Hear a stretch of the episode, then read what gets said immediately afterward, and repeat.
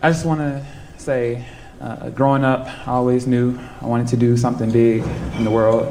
Brittney Griner is one of the greatest basketball players of all time.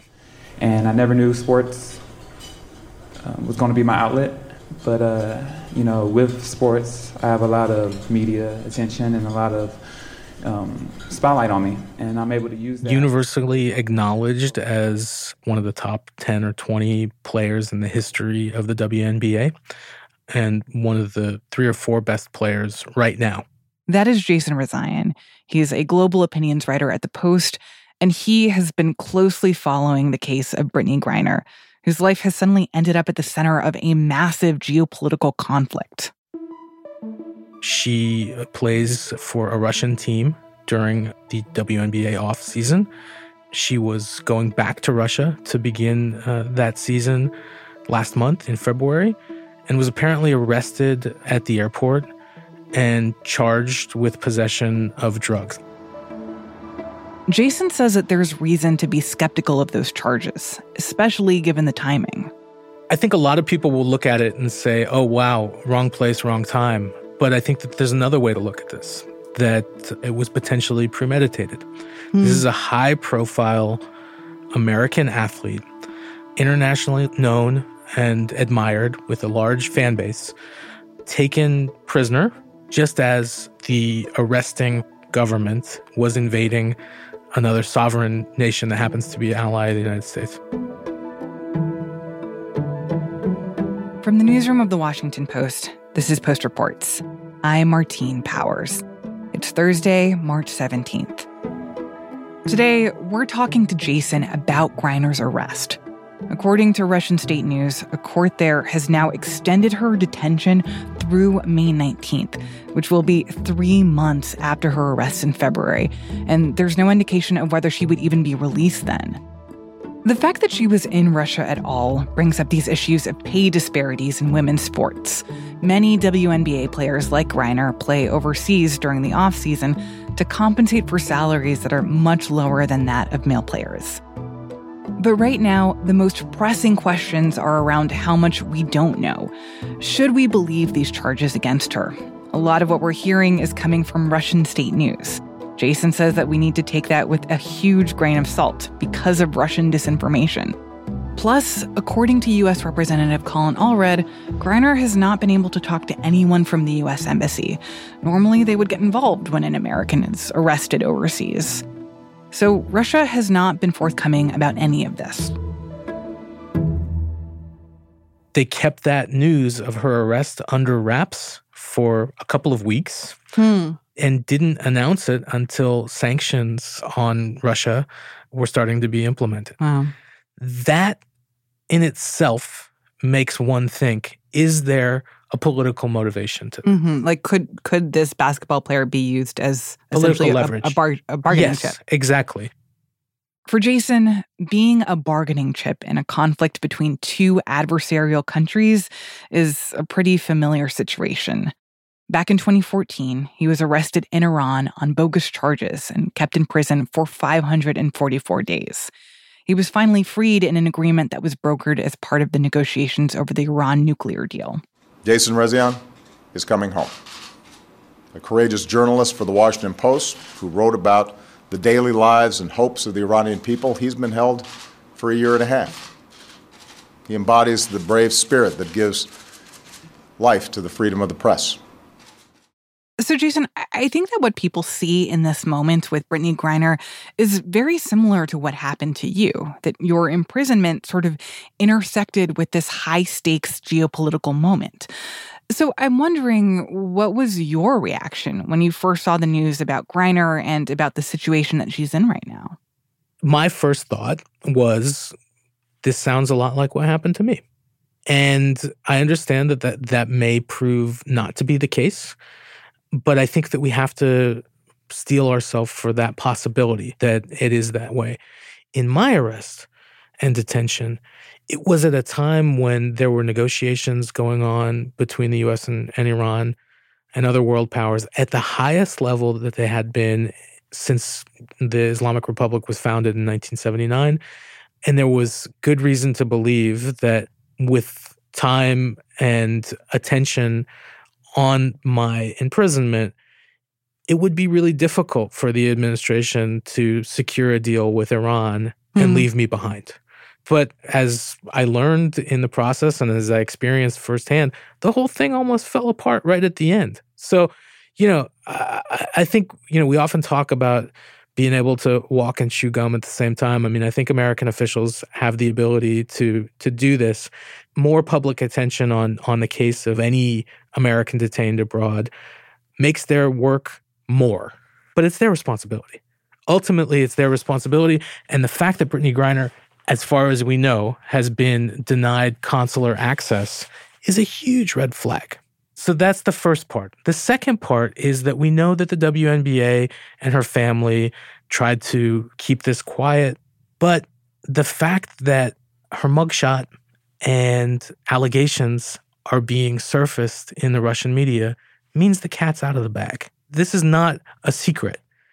Oftentimes, when somebody is being held hostage or detained, the family, the government wants to keep it quiet to try and figure out a way to negotiate a release before there is a lot of attention put on it. That once there is more attention about it becomes more complicated. Yeah, right? And that the stakes get higher for each party, and it's harder and harder to negotiate. And, there might be some truth to that in some cases. But I look at the Russian state media putting out this mugshot and the allegations that have yet to be proven true as sort of a shot across the bow. This is a narrative that they control at this point. You're not doing Brittney or any other American being held any favors by not talking about it publicly. On top of that, she is an internationally recognizable celebrity, right? Yeah.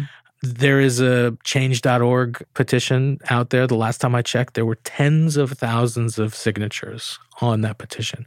People know about this. If you look on social media, people are talking about this. Some people say we shouldn't be talking about this. They're still talking about it, right? That there's not much at this point to be gained from trying not to talk about it because— And I understand the motivations. I come from a camp based on my own personal experience that you're not doing a service to that fellow citizen who's being held. One, the more attention that is paid publicly, generally the treatment of that person is going to be better, right? During their captivity. And two, the supposed charges against Brittney Griner carry 10 to 20 years of prison time. I don't want to see her do 10 or 20 years in prison. So it seems like the U.S. government has been pretty quiet about this so far. Why do you think that is? First of all, I think that the government always has to take a lead from the family, right? There's a lot that we don't know because potentially Brittney Griner's representatives, her family, WNBA, may not have given permission to the U.S. government to talk about this. From my experience and from the experience of other people and other cases that I know about, there are probably multiple factors within the U.S. government hard at work trying to figure this out. There are Foreign Service people who work on Russia trying to glean insight into why she was arrested, verifiable evidence against her, what the motivations were, if there are motivations. The Office of Hostage Affairs, which looks at these cases to see if it's a wrongful detention. If it is, are there connections that we can make with people within the Russian government or intermediaries that we might be able to go to talk about potential deals to secure her release? There are members of Congress, those who represent Brittney Griner from Texas, but also more political-minded people who want to make this a matter of trying to punish Russia, right? And my response to all of those people is that this is not a partisan issue. It's an American citizen, has rights. Those rights are being denied, at least some of them, as far as we know, right? We should be doing everything we can, one, to get her free, and two, to figure out what the motivations are in her being detained. And if they are deemed to be politically motivated, it's part of a serial crime that is going on in Russia, Paul Whelan and Trevor Reed are two other Americans who are wrongfully detained there. In Iran, 4 Americans being detained right now. In China, at least a dozen Americans being detained or barred from travel. Venezuela, 8 Americans being detained. I mean, the list goes on and on and on. And as long as we don't have deterrent capabilities in place to make hostage-taking costlier for those taking hostages than the perceived benefits, we're going to be dealing with this for a long time to come. What are the ways in which we could make it more costly? There are multiple ways. One, we have something called global Magnitsky sanctions, which are sanctions that can be used in a targeted way against officials who are involved in hostage-taking and other forms of terrorist activity. I mean, that's what this is. So what would that look like? Like the hostage seizing their assets, putting travel bans on them, and international arrest warrants. Right? And make it harder for individuals if they decide to take part in the process of imprisoning this person. And as these things become more aware in the public consciousness and are activated and used against perpetrators, it can become an effective deterrent against people who would be inclined to do this. After the break, we'll talk about what else lawmakers could be doing to help American hostages overseas. There's not a member of Congress who doesn't believe that we should be focused on bringing home every American who is being held hostage and is wrongfully detained. It's more an issue of making sure that this is a priority for my colleagues. We'll be right back.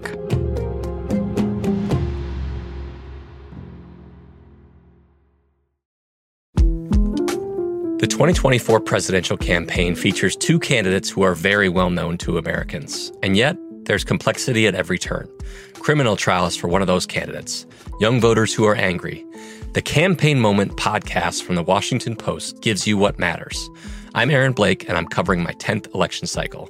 My colleagues and I have insights that you won't find anywhere else. So follow The Campaign Moment right now, wherever you're listening.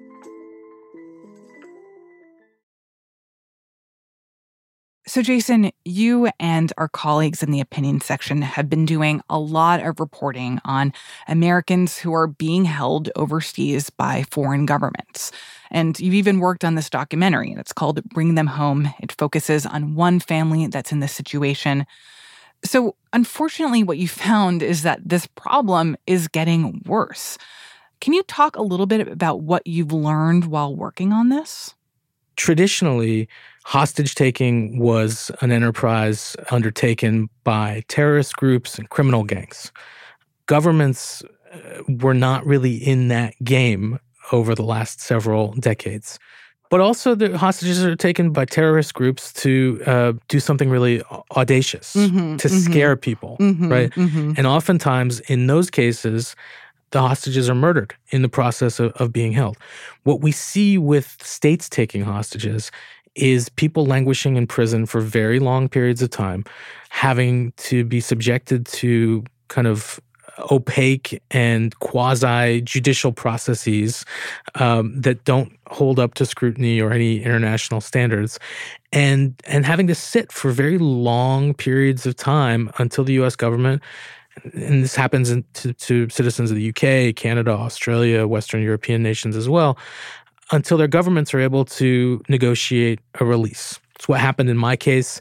It's what's happened in many other cases in the last 15, 20 years in an increasing way, to the extent that now there are 40-something Americans being held hostage by states and only 4 being held by terrorist organizations, right? This is a sea change. You know, in the post-9/11 and the early years of ISIS, it was the opposite.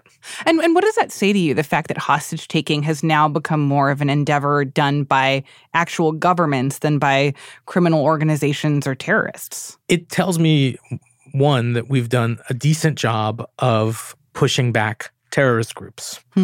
But we've not done a good job at figuring out how to counteract adversarial governments who use their sovereignty and their supposed independent judiciaries as tools of foreign policy. this is a weapon that they are able to exert against us. And every time that we push back, they say, well, we have independent judiciaries. You know, this is a legal matter in our country. Almost never is there a there in these cases, mm-hmm. right? And so we wanted to really shine a light on that issue. And through the story of one family, Washington, D.C. family, the Sharghi family, who is currently trying to get their husband, father, Ahmad, who's being held in the same prison I was in Iran, get him out, and the ways that they've gone about advocating for his release. He's a very positive person, and he doesn't complain ever. His voice has started to get a little bit like wavery recently, and I think he really hoped he would be home for Christmas. And you could kind of sense that when that day came and went, it kind of crushed him. The members of Congress that they've spoken with, they don't have a member of Congress that represents them in the same way that somebody who lives in other states. Because they're in D.C. Because they're in D.C. How the State Department, how the White House, all of these interactions. And unfortunately, we've been working on this for nearly a year. He's still sitting in the same prison that I sat in for 544 days. Can you talk a little bit about the U.S. officials who spoke in that documentary and how they talked about their approach to hostage or wrongful imprisonment situations? Look, I get a little frustrated when we talk about this issue because I don't want to blame members of this administration, the previous administration, or any administration for the fact that Americans are being taken by other governments and held as hostages. But it upsets me that the response is generally quite flat-footed, that we respond as if this is the first time that this has ever happened, rather than responding to it as the serial crime that it is. Can you give me an example of that? Well, look, I mean, first and foremost, the public-leaning messaging on these is kind of hard to understand. Russia comes out with a video from the airport and a mugshot of Brittney Griner, and the State Department's response is that we're following this and we're very concerned. Tell us what is going on here and what are you doing to win her release? The other thing that comes into play is this idea that the safety and freedom of a single American citizen is not going to get in the way of larger geopolitical discussions. It's rare that they will say that directly, but in the film, one representative did say that. Are there limits on what we can do? Sure. Like there's not, we're not going to lift all sanctions on Iran for them to return hostages. That's not realistic. Are there lots and lots of creative things that we could do and ways that we can approach this? There's a lot here, and we ought to be thinking about all of it. Congressman Ted Deutsch, who I have enormous respect for, he has started a task force in Congress specifically around hostage affairs and trying to come up with an adequate deterrent for this. And I think what we're learning is that the U.S. government is slow to the party, mm-hmm. you know, with families of hostages. In February of 2021, he signed on to kind of communique with 60-something other nations condemning the use of wrongful detention in bilateral international relations. But even in just saying that, you know, long term, you get away from the fact that what we're talking about is citizens being held hostage. Mm-hmm. Call it what it is. Mm-hmm, mm-hmm. That there's a resistance to even say the word hostage. And I think a lot of that resistance comes from the government lawyers, right? They'll make the argument that, you know, it's going to make it harder when we arrest people from other countries on charges that they might disagree with. You know, I've been through a legal process in the Revolutionary Court in Iran. I've sued the Iranian government in American courts. Mm-hmm. I understand the distinction between what a real court is and what a farcical one mm-hmm. looks like. And that using the term hostage rather than kowtowing to this idea of wrongful imprisonment, that is just part of the transparency around what's really happening here. Just be transparent about what's really happening. call it what it is, and condemn it for what it is. Mm-hmm. You know, I think this idea that we're going to upset the hostage takers even more, the subtle distinction between a state taking a hostage and a terrorist organization taking a hostage, and actually it's not that subtle. But, you know, usually the state taking the hostage is trying to get something in return.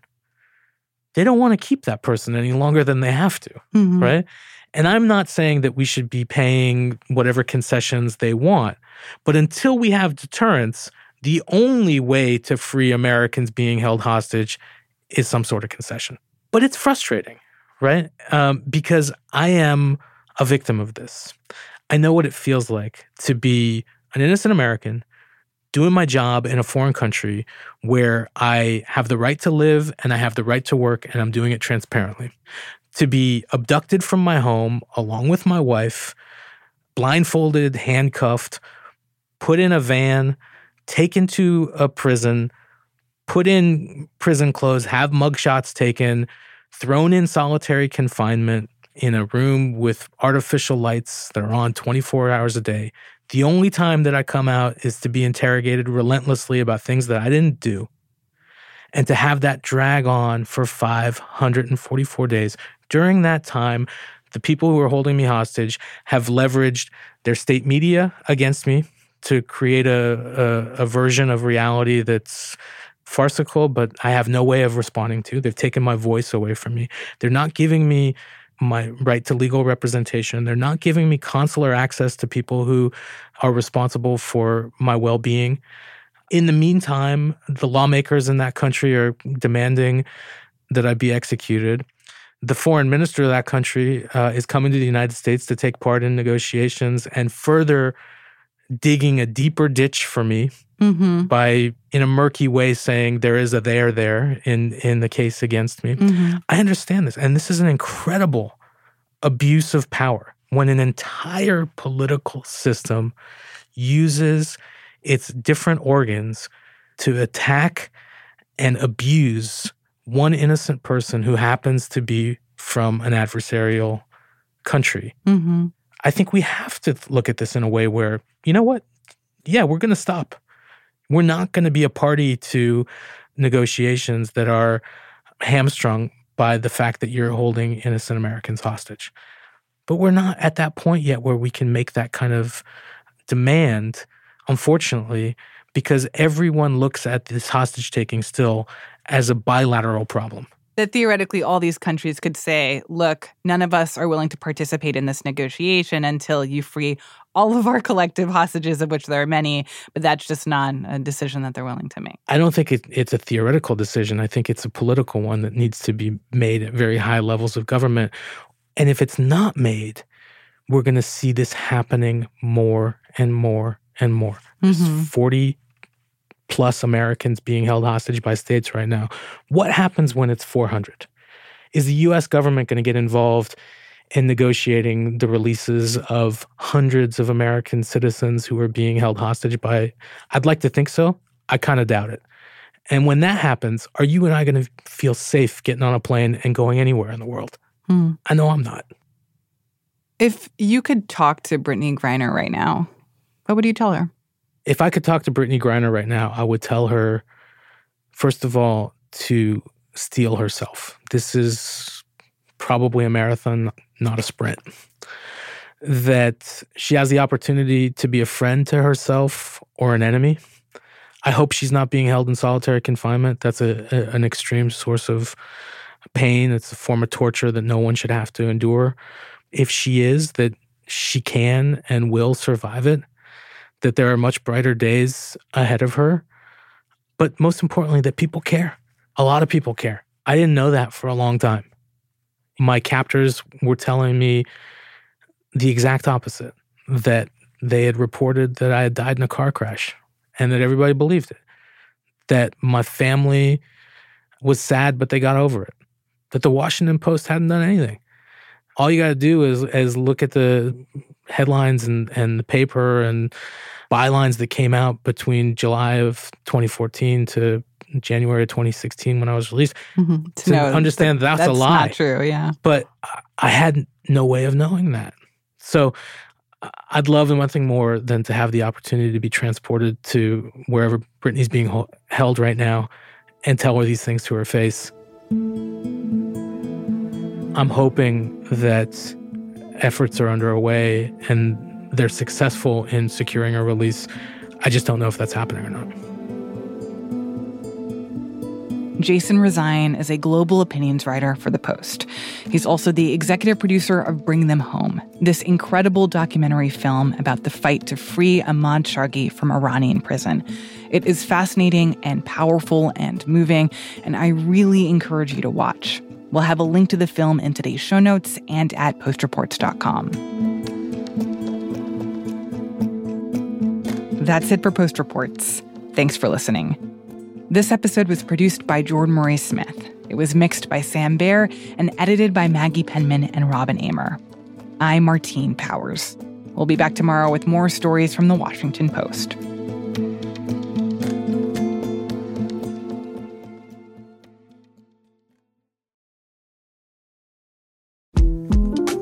The 2024 presidential campaign features two candidates who are very well known to Americans, and yet there's complexity at every turn.